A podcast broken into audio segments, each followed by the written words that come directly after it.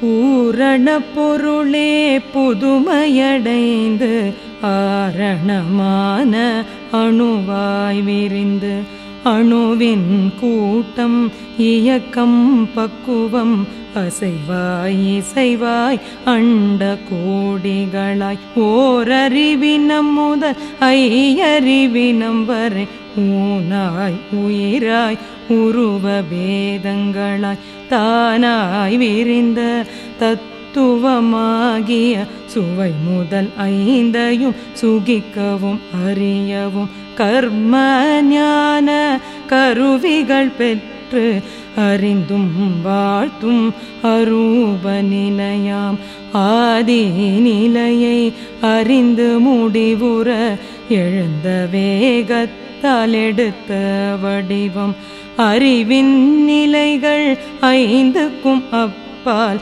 அறிவின் உயர்வாம் ஆறாம் நிலையில் வந்து பிறந்து வாழ்வதே மனிதன் சிந்தனை அறிவின் சிறப்பே மனிதன் யூகம் யுக்தி யோசனையோடு வேகம் நுட்பம் விளைவதற்குரிய அறிவின் நிலையே ஆறாம் நிலையாம் அவ்வித அறிவின் ஆட்சியே மனிதன்.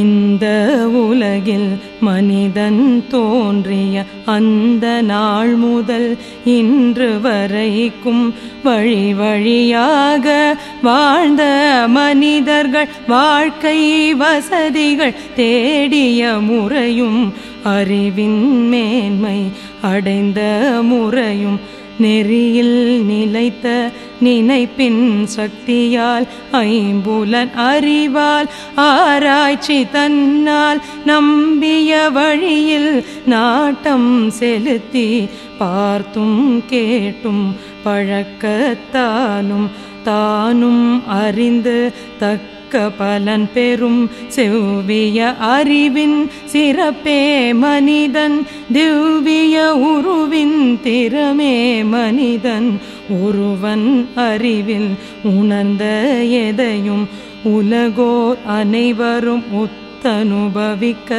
பரவச் செய்து பயன் விளைவிக்கும் அற்புத அறிவின் சிற்பமே மனிதன்.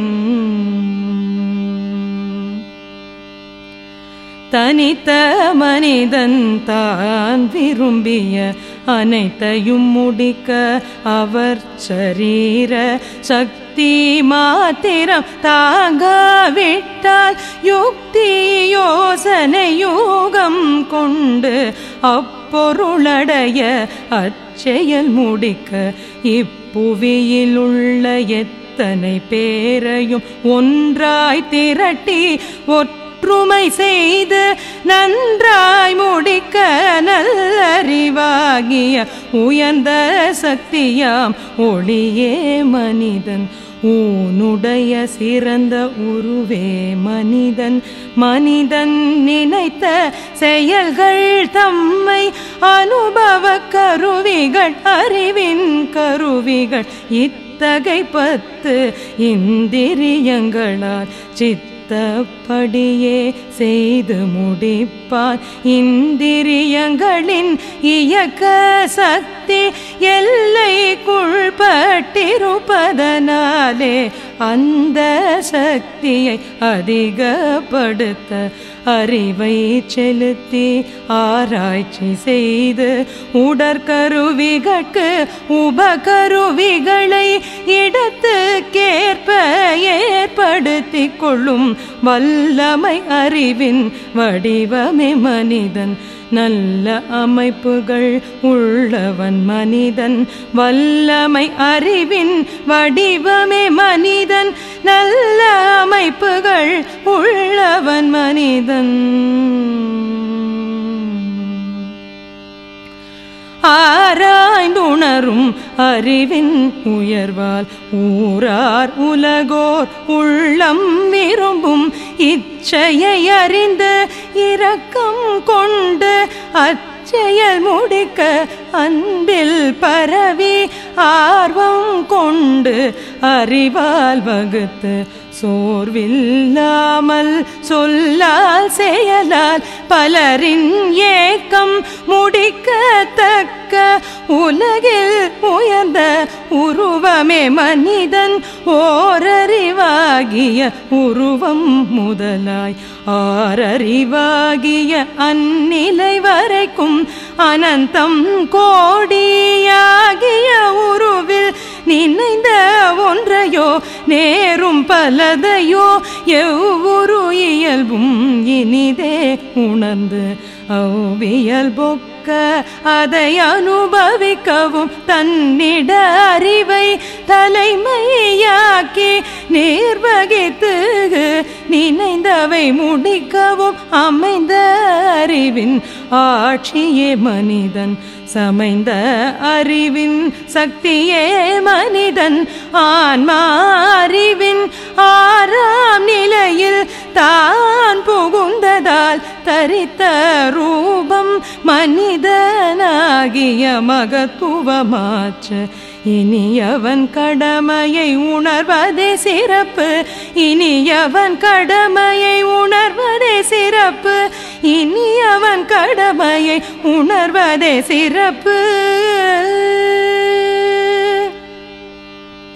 இரத்த சுவாச சுழலாய் இயங்கும் அத்தனை கோடி உயிரினம் யாவும் இன்ப துன்பம் இரண்டினுட்பட்டு என்றும் இருப்பது ஏன்? இவற்றிற்கு இருப்பிடம் எங்கே என்றாராய்ந்து விருப்பும் வெறுப்பும் எவை எனக் கண்டு அறிவே இவையாய் தோன்றி இயங்கி அவை தாம் மாறிடும் தன்மையும் கண்டு அத்தகைய அறிவின் தத்துவம் அறிய அறிவை ஒன்றி அறிவில் நிறுத்தி அறிவையை அறிய ஆழ்ந்து ஆழ்ந்து பொறிப்புலன் அடக்கி பொறுமையடைந்து ஒன்றி ஒன்றி ஒருவனாய் நின்று உள்புறம் நோக்கி உணர்ந்து முடிவில் உருவம் அனைத்திலும் ஓடே நிறைந்த அருவ நிலையும் அவ்வுருவின் அமைப்பு சிறப்பும் இயக்கம் ஒப்ப அரூப இயக்க சிறப்பும் உணரும் பேரறிவாகிய பிம்பமே மனிதன், பேரறிவாகிய பிம்பமே மனிதன். அனைத்தும் அறிந்து பின் அறிவையும் அறிந்தால் ஆதி நிலையையும் அறிந்தே முடித்தான். அனைத்தும் அறிந்து பின் அறிவையும் அறிந்தால் ஆதி நிலையையும் அறிந்தே முடித்தான்.